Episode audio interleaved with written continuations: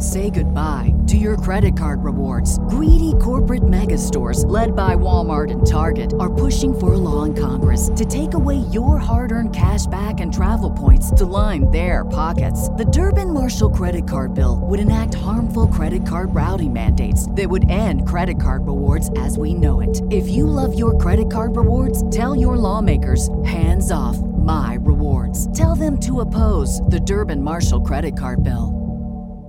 What's the easiest choice you can make? Window instead of middle seat? Picking a vendor who sends a great gift basket? Outsourcing business tasks you hate? What about selling with Shopify?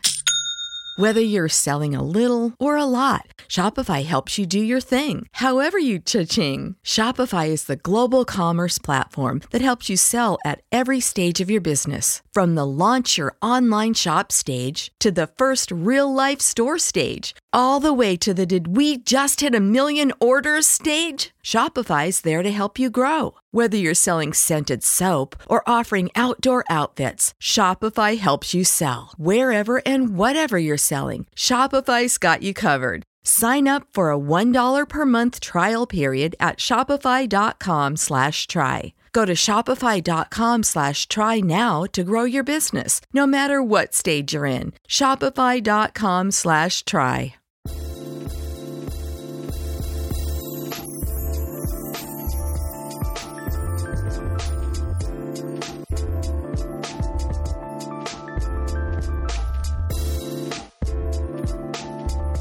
Hello and welcome back to ACCRAC. I'm Jed Wolpaw and I am really excited because I've got, first of all, I think the most guests I've ever had on at one time and just some stellar people who I've had on the show and I'm having back and who are my colleagues. And I'm really excited to have them on the show for what's really an important topic.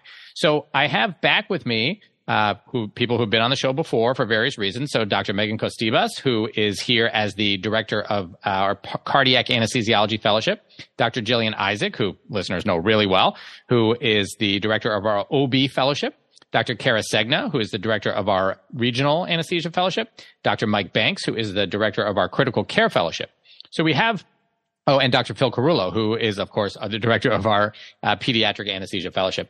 So we have these five fellowship directors because what we're going to talk about today is the state of fellowship in anesthesiology. It has changed a huge amount. We have seen the rate of residents doing fellowships plummet and we have seen the uh, ability of fellowships to fill the fellowship slots that they have really go down. Now, I will say, as a as a residency program director, I'm very clear with my residents. I don't tell them that they should or shouldn't do a fellowship. I tell them that they should think hard about what's right for them. So the point of this episode is not to say that any resident out there is doing anything wrong if they choose to go straight into practice. But we really want to lay out for people both what things look like right now and what maybe some of the things to think about if you're trying to decide whether to do a fellowship in one of these specialties that we'll talk about. And while we don't have every specialty represented today because it's very very hard to get that many people on an episode all at once. We will have some thoughts that the um, chronic pain uh, fellowship director uh, shared with us as well. So we're going to start with Dr. Carullo. And Phil, I'm going to turn it over to you to give us a little bit of background on what things look like. So thanks, Jed, and, and thank you uh, to all the other program directors here. This is uh, such a, a great opportunity to discuss um, on a large scale about what's what's kind of happening here. And I think there's a story uh, to be told for all of us in the subspecialties of anesthesiology. Uh, we've all seen um, residents as they rotate with us, and you talk to them, and they're like, "Oh yeah, I'm really thinking peds or cardiac," and then you see them again a couple months later, and you go, "You still thinking peds or cardiac?" And they're like, "No, I'm just going to get a job." And you're like, "Oh, great, that sounds that sounds awesome." Uh, so we're just wondering, like, this is happening a lot. What's going on? Is this uh, something that is happening at a larger scale, or is it something we're just paying attention to more now that we're all program directors? Um, but looking at the data, there there's something really interesting happening in uh, anesthesiology. It's actually becoming um, more competitive, and a lot of the statistics we'll talk about today are just comparing what's been happening since uh, 2020. So uh, the National um, Residency Match Program has data on the match that they publish each year. And in 2020, uh, anesthesiology offered 1,370 positions in the match. And as of 2023, that went up 1,609. So that's about 17% increase in the number of positions in anesthesiology. And of those 1,609 positions, 99.8% of them were filled in the match, which is an incredible statistics if you think about how uh, competitive it is. One of the other statistics when filtering through the data that really surprised me is that 12% of MD seniors and almost 30% of DO seniors who ranked anesthesia as their only uh, specialty choice, they, they didn't match. Uh, that's almost a third of DO seniors that wanted to do anesthesia didn't match. So it's uh, it's interesting because we're becoming more and more competitive, and although there's not really a good way to compare uh, the competitiveness of one specialty to another, uh, the NRMP they do have some information that allows us to kind of do a rough comparison. And so if you look at the number of um, applicants that you need to rank to fill a position, you can get a sense of how uh, competitive uh, certain specialties are. So, for example, for anesthesiology, you only have to rank 4.4, 4.5 applicants for each position to fill it. If you compare this to orthopedic surgery or plastic surgery, they're essentially about the same. But if you look at all of the specialties that are in the operating room, anesthesia is about as competitive as general surgery or orthopedic surgery, and it's more competitive than neurosurgery, ENT, or plastic surgery. So it's becoming one of the most competitive resident specialties in the operating room. And that was something that was kind of surprising uh, for me to see based on the data. And in the last couple of years, we've become a lot more competitive. One of the things that um, is interesting to me is is to wonder why are we becoming so uh, competitive. The average salary for an anesthesiologist in 2022 was $405,000. That's gone up about 7% uh, uh, from a year before. And if you look at other incentive bonuses that anesthesiologists receive, uh, you're looking at an average salary for the year about $470,000. That's a lot of money. And just being working at an academic center, I think uh, we can all attest that uh, our salaries are going up uh, significantly too when we compare it just over the last couple of years. What's also interesting, if you look at uh, anesthesiologists and, and salaries, that a lot of providers are doing locums work. It's something that I hadn't even considered when I was in training, but now up to a third of uh, providers are doing some form of locum tenens work. Uh, and there's also a national shortage of uh, medical and anesthesia providers. So the salaries are going up and the job security is high.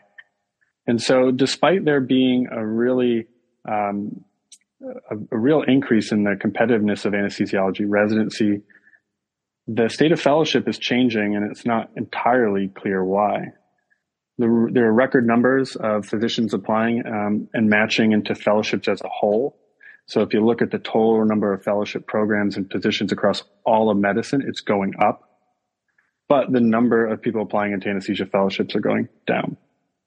One of the things that we can talk about, which is kind of an, an obvious consideration, is like, oh, maybe fellowships are numbers are going down because salaries are really high and nobody wants to take that one uh, year loss of income. So just to throw some numbers, if you look at the GME data, the median salary for PGY5 in 2022 was $70,000.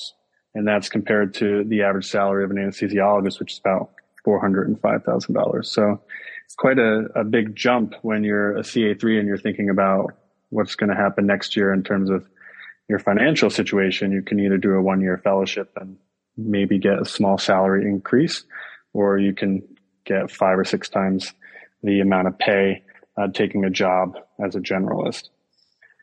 So, um, with this in mind, I think it's important, and we all felt it was um, critical that we just talk to you about what's going on in our specialties, what it feels like to be educators uh, for our subspecialties in anesthesia, and talk about how we're responding to try to increase value and to advocate for ourselves. Great, Phil. Thanks so much. Super, super important to think about this. And again, I think what we all want is for applicants, for residents to have appropriate information at their fingertips so they can make an informed decision. And, you know, I'd say it's really tough. It's kind of, I often think of this like the reason we don't want um, drug reps, right, to be able to come into our hospital and offer trips to the Caribbean, you know, if you consider listening to their spiel about their drug, is because even if you are someone who's very ethical and you wouldn't, you know, ever take a bribe, it's really hard to stay impartial in the face of a large amount of money being offered to you. And I would say that, you know, I think that's true here where it's really hard for, and I talk to residents who struggle with this. It's really hard for residents to make a truly impartial decision without taking into account the enormous salary difference that you mentioned between what they will make as a resident or as a fellow and what they would make if they went into practice. And so while that may or may not be the right decision for them, it's really hard to think of it without taking the money into account because that amount of money is so impactful. Um, and so that makes it really tricky. But let's go around uh, the circle here. And just each of you would be great to hear your thoughts on um, kind of what your specialty uh, looks like, any thoughts you have on, you know, kind of what you tell applicants, what you would recommend, why one might want to think about doing your uh, fellowship. Not, and I don't mean that specifically here at Hopkins, but just in general, doing the subspecialty that you um, are a fellowship director in. So, Phil, um, since you're uh, on a roll, why don't we start with you? Um, congratulations! I know we just were incredibly lucky here to find out that we did fill our pediatric anesthesia fellowship. I wish that were true for fellowships uh, in pediatrics around the country. I know that it's not. And so I think it's really important to think about what's going on in PED. So why don't you give us some uh, idea? Yeah, uh, absolutely. So, um, as a pediatric anesthesiologist, uh, you should consider doing a fellowship uh, if you uh, really enjoy working in a patient centered and collaborative environment. I think one of the things you first notice uh, as a trainee when you're in the PEDS OR is how collaborative the environment is and how friendly the surgeons and the and the nursing staff are and how everybody's focused on the patient. It's a very, what we think, um, enjoyable environment to work, to work in. And, uh, I feel like our personal achievement and, uh, satisfaction in that context is very, very high. Uh, there's a misconception that you have to do, uh, full peds after doing a fellowship or that you have to take care of the most medically challenging or complex kids or only take care of NICU babies. In fact, most people that graduate peds anesthesia fellowship uh, despite there being a national shortage, they go into a mixed practice job. And so uh, it's also a nice way to balance out your education if you're considering either uh, going um, and doing a lot of international work, or you just want to take care of healthy children out in the community setting. So uh, don't think you have to only box yourself to taking care of medically complex kids. Uh, Peds Anesthesia Fellowship gives you a nice, broad, uh, diverse skill set. It's also a really great time to be a pediatric anesthesiologist and to have a fellowship under your belt. Uh, it's uh, really high in demand right now. There are over 200 academic uh, positions for pediatric anesthesiologists. I think it's almost unheard of uh, how short the country is right now. And even more, if you have an interest in doing uh, peds cardiac or peds pain, there's even more of demand uh, for those uh, folks out there as well. And so if you come out of pediatric anesthesia fellowship training and you want to get a job, you can basically name your location and your uh, work practice. So it's a really good job uh, market for you. The uh, downside is that fellowships are really struggling. Uh, today was our match and we are very lucky that we were able to match a full class. But if you compare the number of applicants from 2020 to 2023, or sorry, to 2024, we've seen a 28% decrease in the number of applicants. That's quite a bit. And so many programs and many really great programs are not matching anyone. And so you have some states that just don't even have a pediatric anesthesia fellow in the whole state. And yet they have these children's hospitals booming with patients that need their care. So it's really tough time uh, to be an educator in, in pediatric anesthesia. And although there's a history of kind of why this is happening, one of the things that uh, we we can certainly attest to is that in the late 90s and early 2000s, we kind of artificially increased the number of positions for fellowships.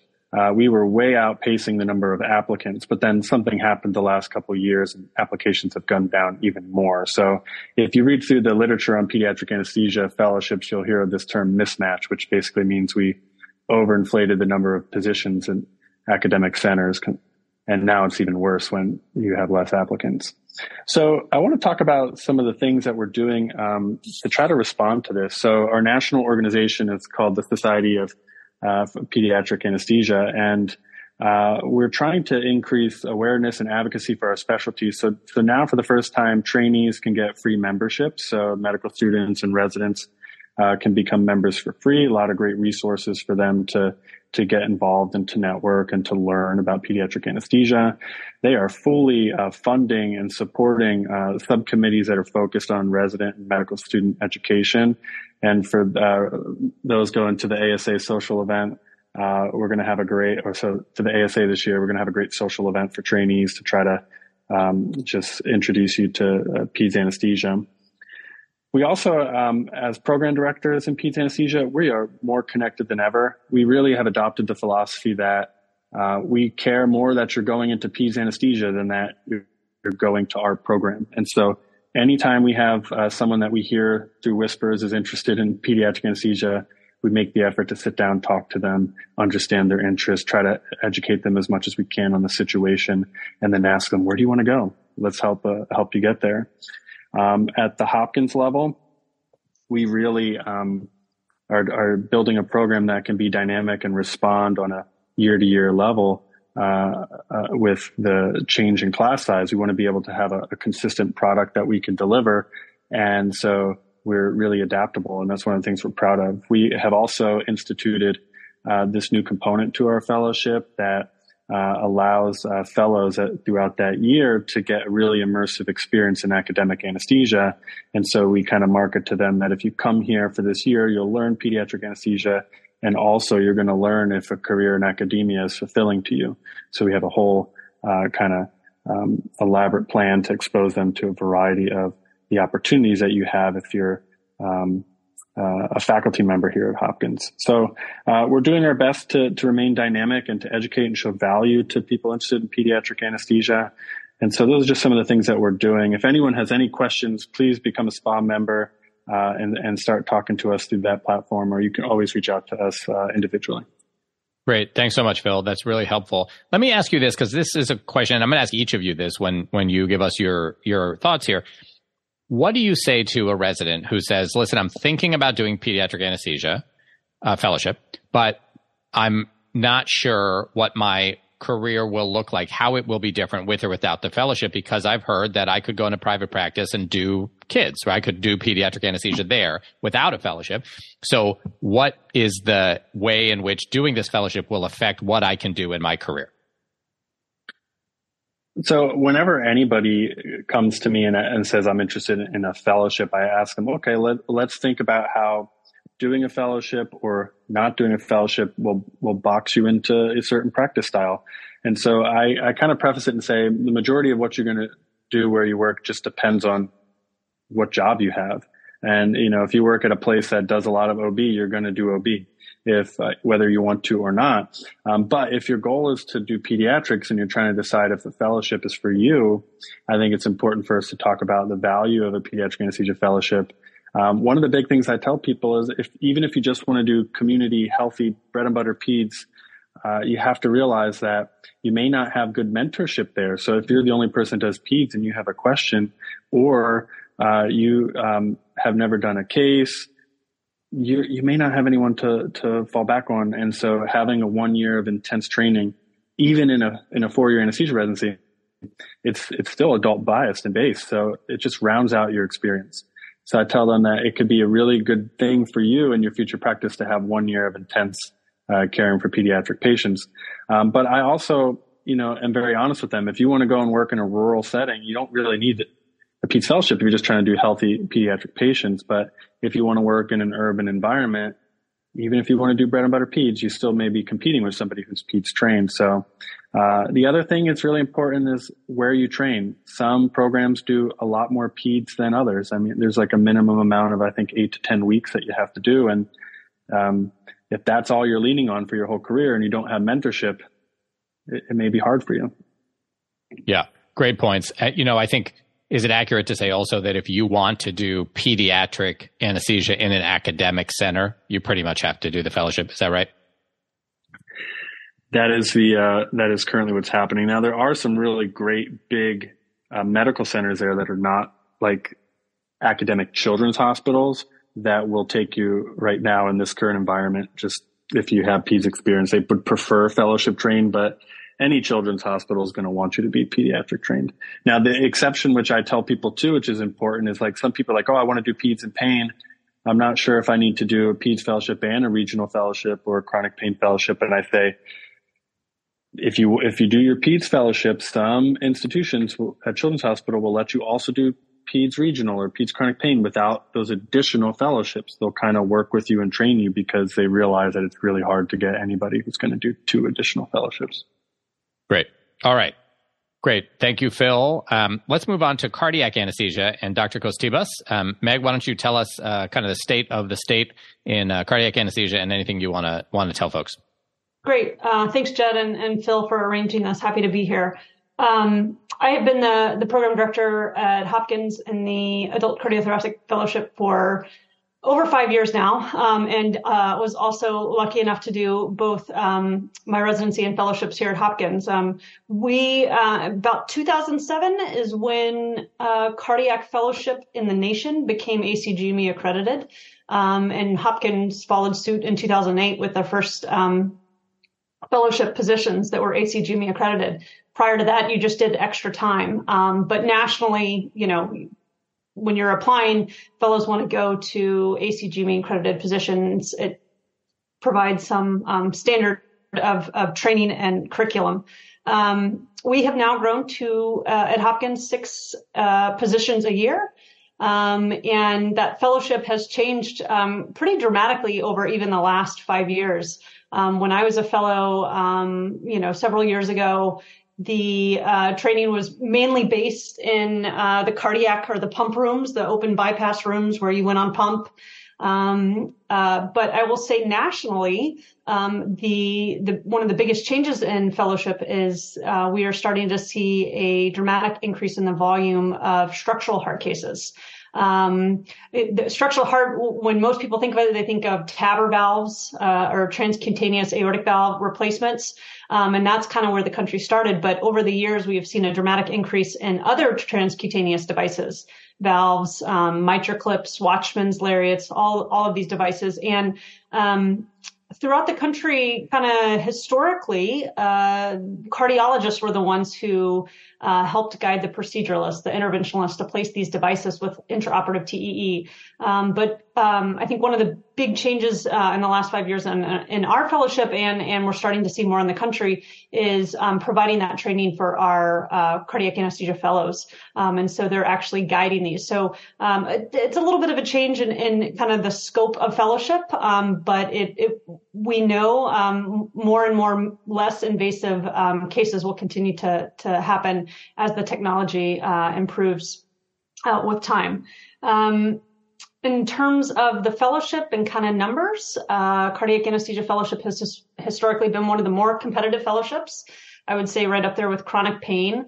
Um, and from uh, the match process started in 2015 um, through SF Match, uh, and from about 2018 to 2020, um, it was the most competitive. Uh, about 20 uh, percent of applicants didn't match. Um, but um, as Phil has said, um, we have also um, seen nationally a decrease in uh, in the number of applicants um, compared to the rate of programs that are growing. Um, and in this last year, um, or since 2020, there was a 17.2% decrease in the number of applicants um, in this last cycle. And the match rate actually went up from, like I said earlier, of 80% to 96%. Um, and several programs throughout the country um, went unmatched. Uh, luckily, we haven't had that problem at Hopkins, um, but um, these were reputable, uh, well-established programs that didn't match. So um, I don't want to call that a trend yet. We'll have to see what happens in the next couple years, but um, it is something that we've kind of um, realized. Um, other trends that we've started seeing in fellowship are more and more applicants each year going and doing dual fellowships. So uh, the preponderance of those are uh, cardiac and critical care, doing a year in each. Uh, those are two totally separate ACGME fellowships. Oftentimes they overlap, however. Um, uh, and then this last year, um, Jillian and I, or Dr. Isaacs and I, actually had a combined um, match for a fellow doing OB and cardiac. So we've seen that. Um, uh, and so I think that trend will continue. Um, uh, for those who might want to know why why would I do dual, obviously you have to have interest in both those areas. But um, we know there are very complex OB patients. We know um, uh, cardiac and ICU oftentimes go hand in hand together. Um, and um, there are some academic centers, specifically, I will speak to Boston, for example. Uh, both fellows and colleagues have told me uh, the work up there that if you want a job in Boston after cardiac fellowship, you have to do ICU as well. So there is a trend to that. Um, uh, for those who don't want to do dual fellowships um, and just do uh, cardiac, there's uh, no, um, we have not seen any issue in the job market. Um, I would say for Hopkins, for example, about 60% go into um, academics or stay in academics. Um, and the other 40% on average uh, will go straight into private practice. And this is throughout the country. I think we have fellows in 26 or 28 states throughout the country. So they, they go where they want. Um, and luckily, um, don't seem to have any problems with getting multiple job offers, um, after fellowship. Um, going back to why we kind of started this podcast, uh, and, and Phil's, uh, introduction and to the decrease, why, why is the, why is the number of applicants uh, for cardiac fellowship decreasing. I think that, like Phil said, it goes into the job market um, and, and, the financial uh, benefit of going straight out of residency. Um, I don't think cardiac is any different. Um, uh, one thing I, I do want to bring up that is new to um, cardiac fellowships and cardiac training um, that may play a role in this in the future is um, starting December this year, actually December second, two thousand twenty-three the um, will be the first um, ABA uh, adult cardiac exam, um, and this will be the new certification process. Historically, when you did a cardiac fellowship, um, the only exam you took at the end of your fellowship that kind of credentialed you, other than saying you did a, a certain number of cases, was um, the National Board of Echocardiography Advanced Perioperative Echo Exam (TEE) exam. And so that was the exam that, that residents or fellows took um, in July after their fellowship year. Um, and that, and as it stands now at Hopkins, that kind of credentials us to be a cardiac anesthesiologist. Um, how will this ABA uh, adult cardiac exam change the job market? I think it's going to take many years for us to see how that happens. Probably, you know, ten years down the line.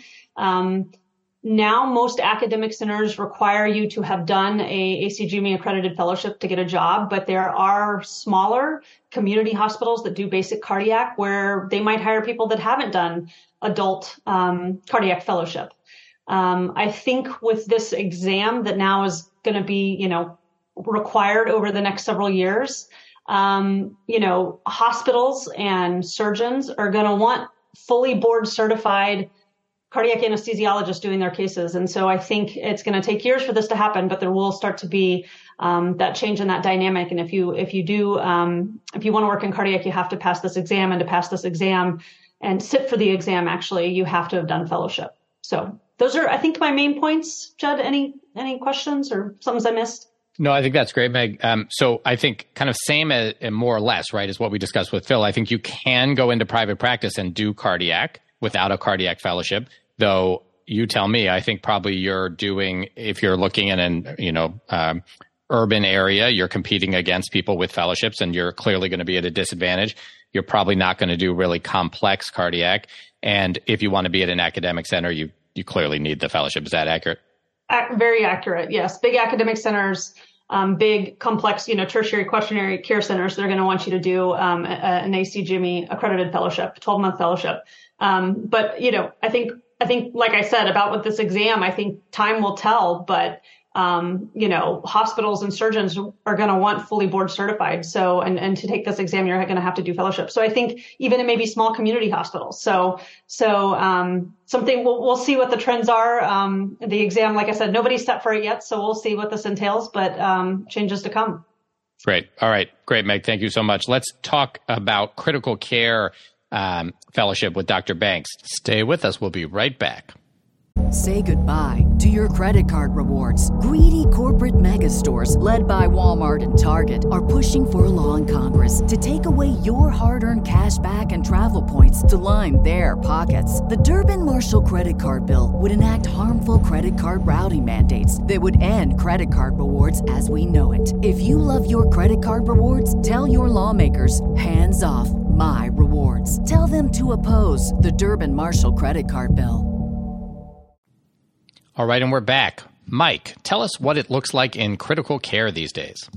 Yes, uh, thank you, Jed. i will be brief because I know we don't have a lot of time and we want to get everybody else in. But uh, the Critical Care Fellowship uh, is uh, is a fellowship that's been long standing. It started out as anesthesiology uh, and Dr. Safar uh, back in the 1960s. And critical care is basically caring for these patients with multiple organ dysfunction and helping them uh, to recover and retain, go back to homeostasis.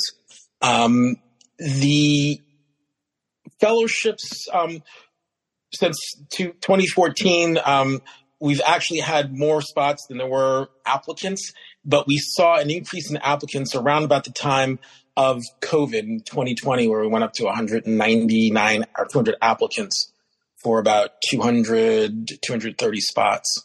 Uh, currently, our application pool, dropped to its lowest ever uh, to 145 applicants for about 225 spots.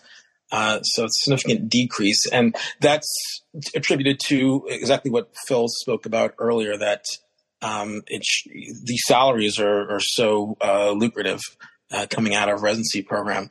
But I would say that people who are interested in critical care uh, some skills that you get in, in being in critical care intensivist are one, uh, the skill of being able to uh, be knowledgeable of all the different organ systems and being able to take care of patients with multi-system organ dysfunction. Uh, we also teach you uh, ultrasound, and a lot of programs are getting their fellows certified or board or eligible for board exams, the National Board of Echocardiography.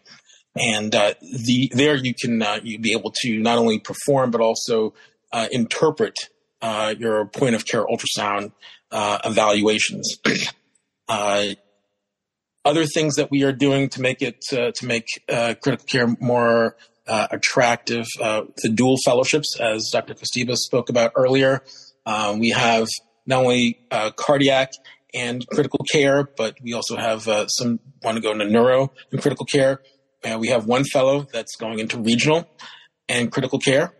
Uh, Dr. Segna will talk about uh, regional anesthesia, and uh, there are others, uh, other dual fellowships as well. But um, those are for people who see the intersectionality between the the two disciplines. I would say to answer your question, you know, can can someone out of residency do critical care?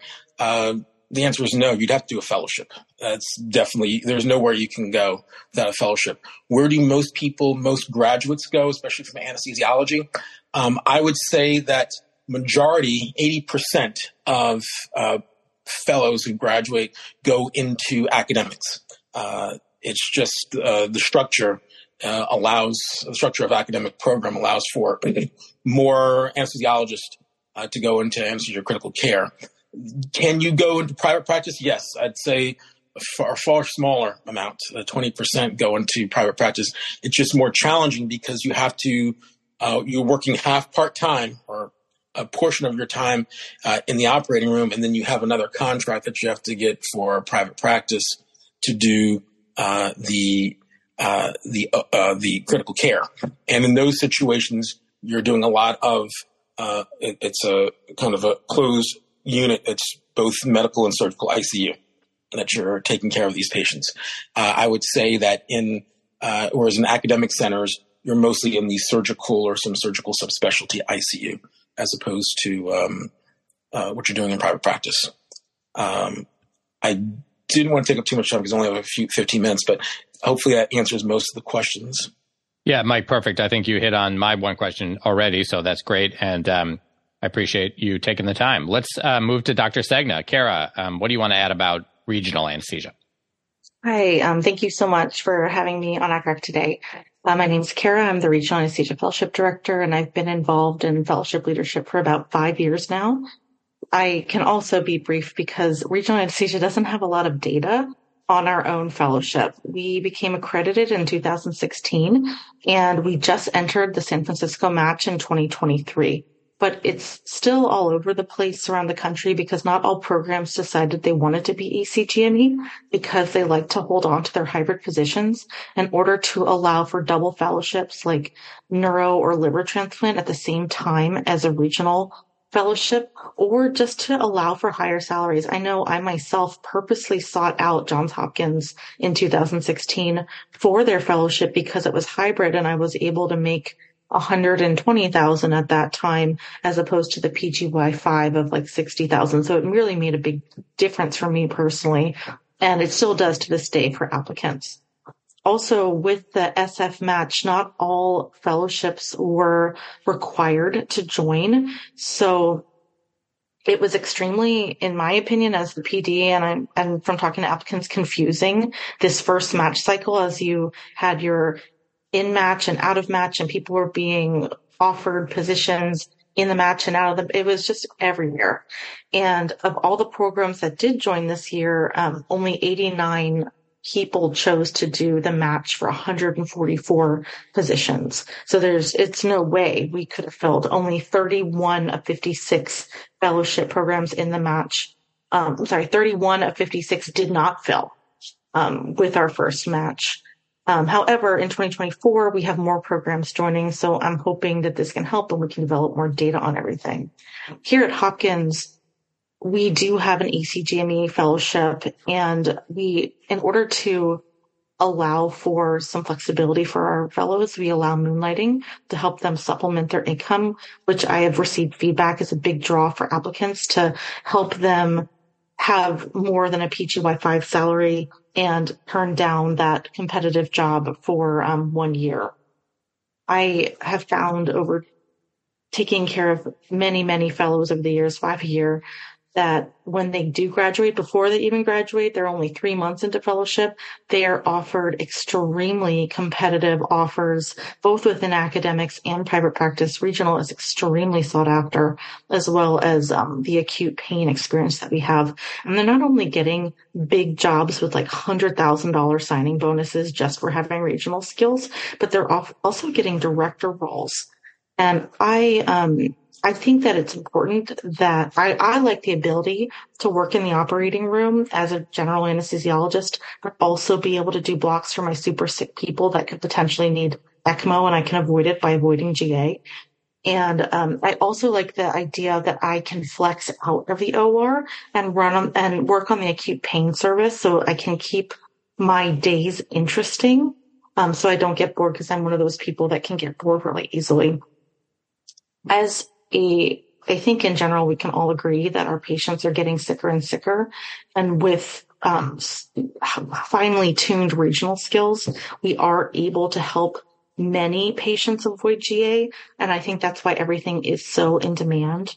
Um, I do, you know, we have a lot of residents here at Johns Hopkins. I know a lot of residents from other places, and I found that although you can graduate with confidence in your regional skills, if you do not find a job that you can use these skills often, and I mean often, you will lose your confidence and you will lose your ability very quickly. And I now, you know, work with colleagues that have been out of residency for 10 plus years, for six plus months, and even the six plus month colleagues are they don't have confidence anymore in their regional skills. And um, even former residents will call me from their private practice jobs and they'll ask me questions because they they they don't know.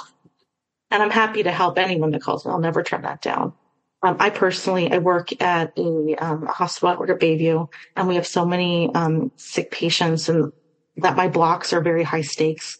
They have to work, or surgery gets canceled And I'm constantly thanked for my colleagues for not only helping them prevent GA and now having a, a, decent case that's not as terrifying to do, but also by my ICU colleagues because some of my skills, I can place epidurals in various blocks for trauma and I have the ability to help thwart patients getting intubated. And that's on my APS service. Another benefit to doing a regional APS fellowship is that POCUS has become so popular. And even now with, you know, Ozempic on the market, we're doing these gastric ultrasounds, um, etc. And I found that people who do our fellowship, they just excel faster and they they get all of these new skills down faster if you do a fellowship that involves ultrasound. So that could also be cardiac, that could also be ICU, for example, even OB, I'm seeing more OB fellowships do um, at least quadratus lumborum blocks for their patients. So I've found that having this extra training helps you beyond even the specialty you're training in. Great, Kara. Thank you so much. And I, it sounds like from what you're saying, similarly, you can in private practice do blocks without a fellowship, but like you said, A, you're going to be under uh, much more demand for jobs if you have the fellowship. You're going to be someone who might be in a leadership position in terms of leading a block, uh, you know, service. Certainly, if you want to be in academics, you're going to need, if you want to be able to do, you know, uh, work on the regional service or the acute pain service, you're, you're really going to need a fellowship. So it's going to open a lot of doors, even if, you know, you could potentially go into a private practice and do some blocks. And then, as you said, even if you did that, you know, are you going to be confident? I can tell you that I absolutely I mean, I guess I've been out now for 10 years, but I certainly have lost all confidence in my blocks, right? And so uh, it's interesting to hear you say that even six months, a year out, people do. I'm not surprised because if you're not, if you didn't do the fellowship and you're not doing them, you know, to be, maintain that um, is really tough. So a lot of advantages, I think, to, to doing it. Um, all right. Uh, let's move to Dr. Isaac. Jillian, tell us about OB anesthesia. Uh, yeah, so I think OB anesthesia is maybe unique in the fellowships in that it has never been the most popular one. Generally, across the board, we have about 100 spots in the country and we, we fill about 50. So I think this has actually been an ongoing conversation with SOAP talking about why OB and doing a better job of selling it. And it's hard, I'm kind of at, at the tail end of a lot of really like amazing people who've talked about why doing their fellowship. And I, I always tell my residents that you should have a good reason to do a fellowship and stay in academics, whether it's you want a leadership role, you want to be a division chief, you want to be a program director, you have aspirations to be like a department chair, uh, you really enjoy mentorship. I mean, for me, that's the biggest piece of it. I love to teach. I love mentorship. It's like watching children grow. You know, I feel like every year you take these new CA ones and they don't know anything and then they do one month on OB and they are just so much more skilled and it's very satisfying.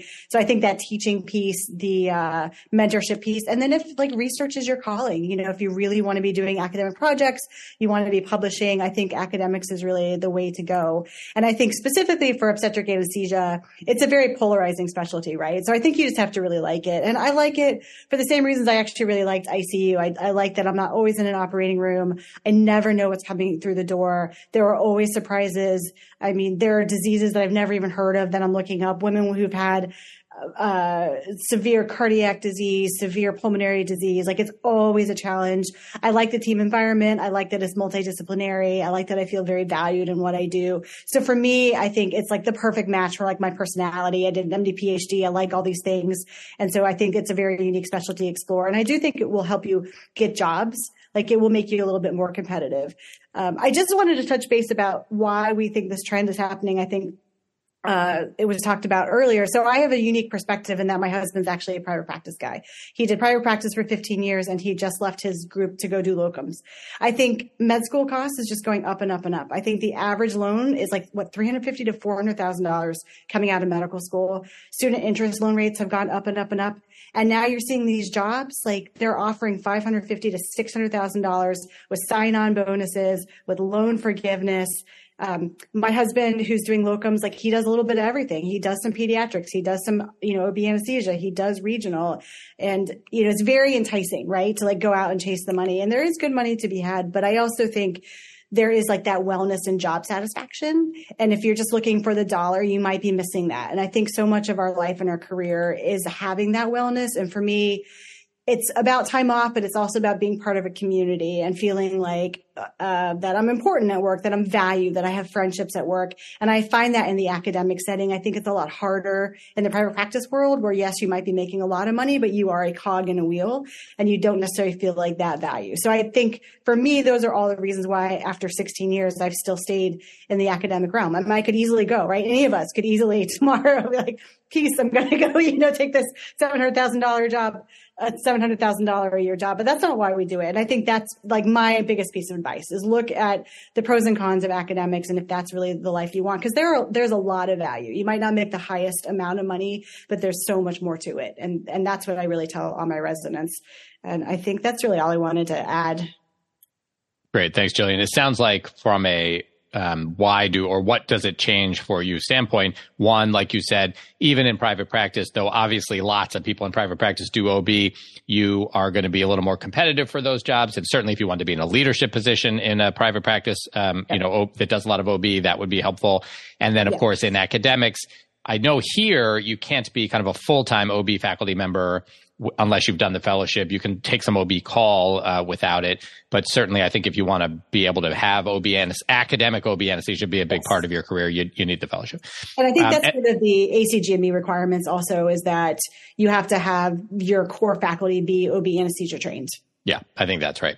Um, I will say uh, very similar to you. What I tell the residents, and I'm happy to share with anybody, is you know I say to if you can do it just for a minute, imagine that there was no pay difference between your fellowship year and your and going into private practice for the next year. Now, I know that's not real. there is a pay difference, but just pretend there wasn't, and then just ask yourself: imagine what your um, imagine what your career will look like with the fellowship and what it will look like without. And then decide if that career with the fellowship is something that is more appealing to you, that you think you'll be more fulfilled, then you probably should do it, right? Because and it's maybe not true for everyone. I, I, totally get that some folks are supporting their entire family and they really can't um, do it without that. But I think for uh, for a lot of people, forty years down the road, when you uh, retire, it's unlikely that you're going to have incredible regrets that you didn't go into practice one year earlier. It's possible, but unlikely. So you really, I think, should say, listen, which is the career path I want? And then don't let the money decide unless you absolutely have to. Uh, and for some people, that is the case. Um, all right. Uh, now, we don't have Dr. Wang with us um, from our chronic pain fellowship, but um, Phil, I think he may have passed on a couple notes to you. Yeah, so um, the the comments from our chronic pain uh, program director, Dr. Wang, basically said that um, his experience is similar to what's happening nationally, which is that there's a decrease in the number of applicants. And if you look at the numbers, it's about three and a half percent. But the interesting thing about pain medicine is that fellowship's are not exclusive to anesthesia residency.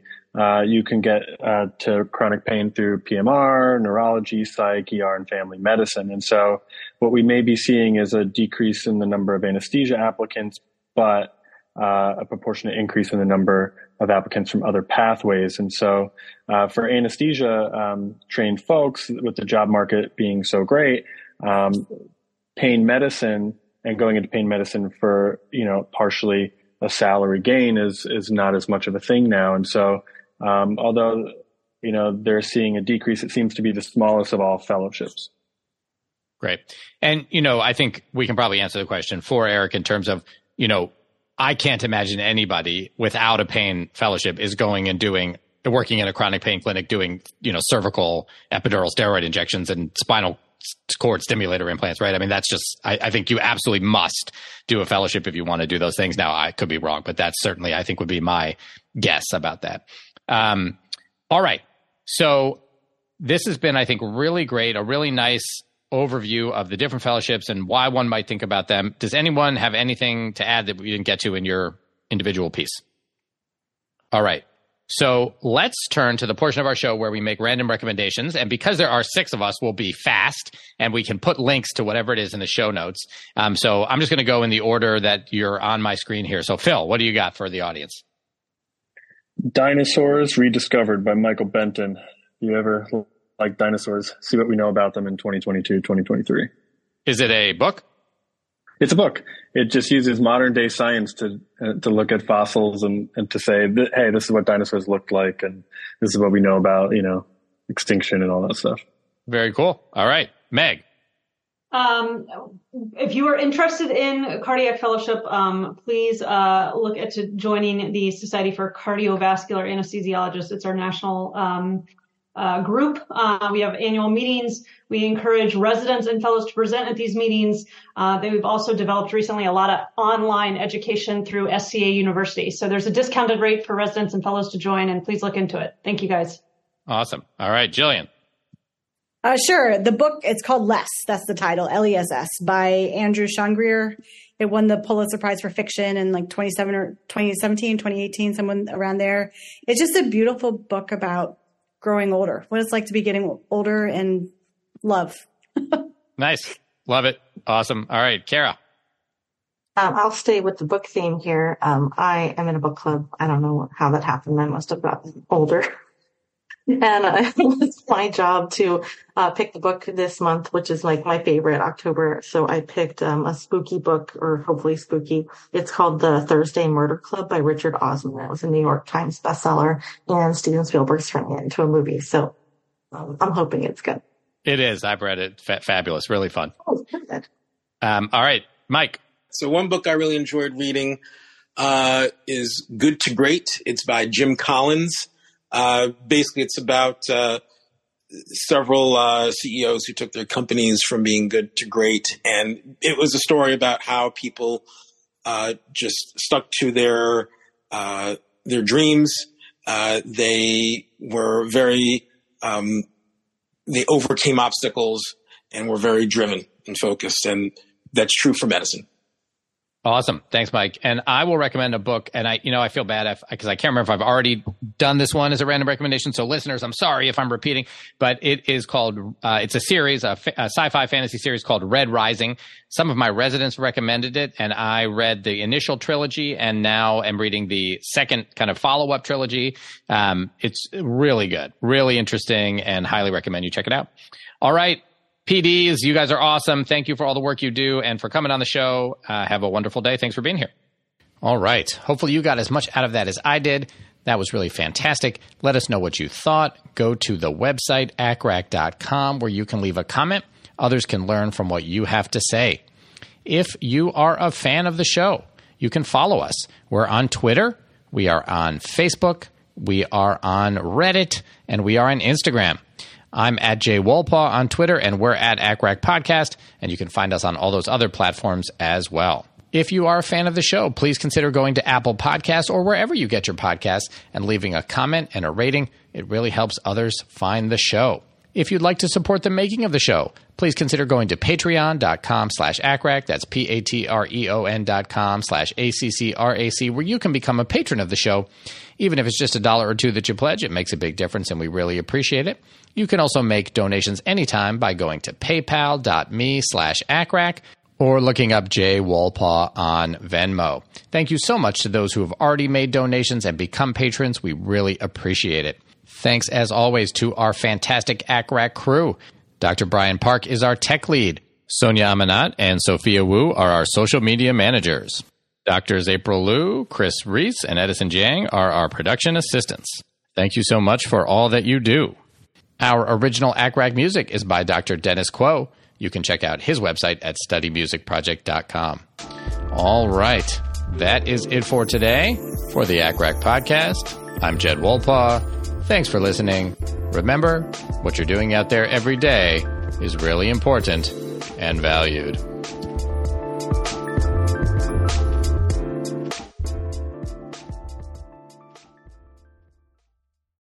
At Parker, our purpose is simple. We want to make the world a better place by working more efficiently, by using more sustainable practices, by developing better technologies. We keep moving forward with each new idea, innovation, and partnership, we're one step closer to fulfilling our purpose every single day. To find out more, visit parker.com/purpose. Parker, engineering your success. Say goodbye to your credit card rewards. Greedy corporate mega stores, led by Walmart and Target, are pushing for a law in Congress to take away your hard earned cash back and travel points to line their pockets. The Durbin Marshall credit card bill would enact harmful credit card routing mandates that would end credit card rewards as we know it. If you love your credit card rewards, tell your lawmakers hands off my rewards. Tell them to oppose the Durbin Marshall credit card bill.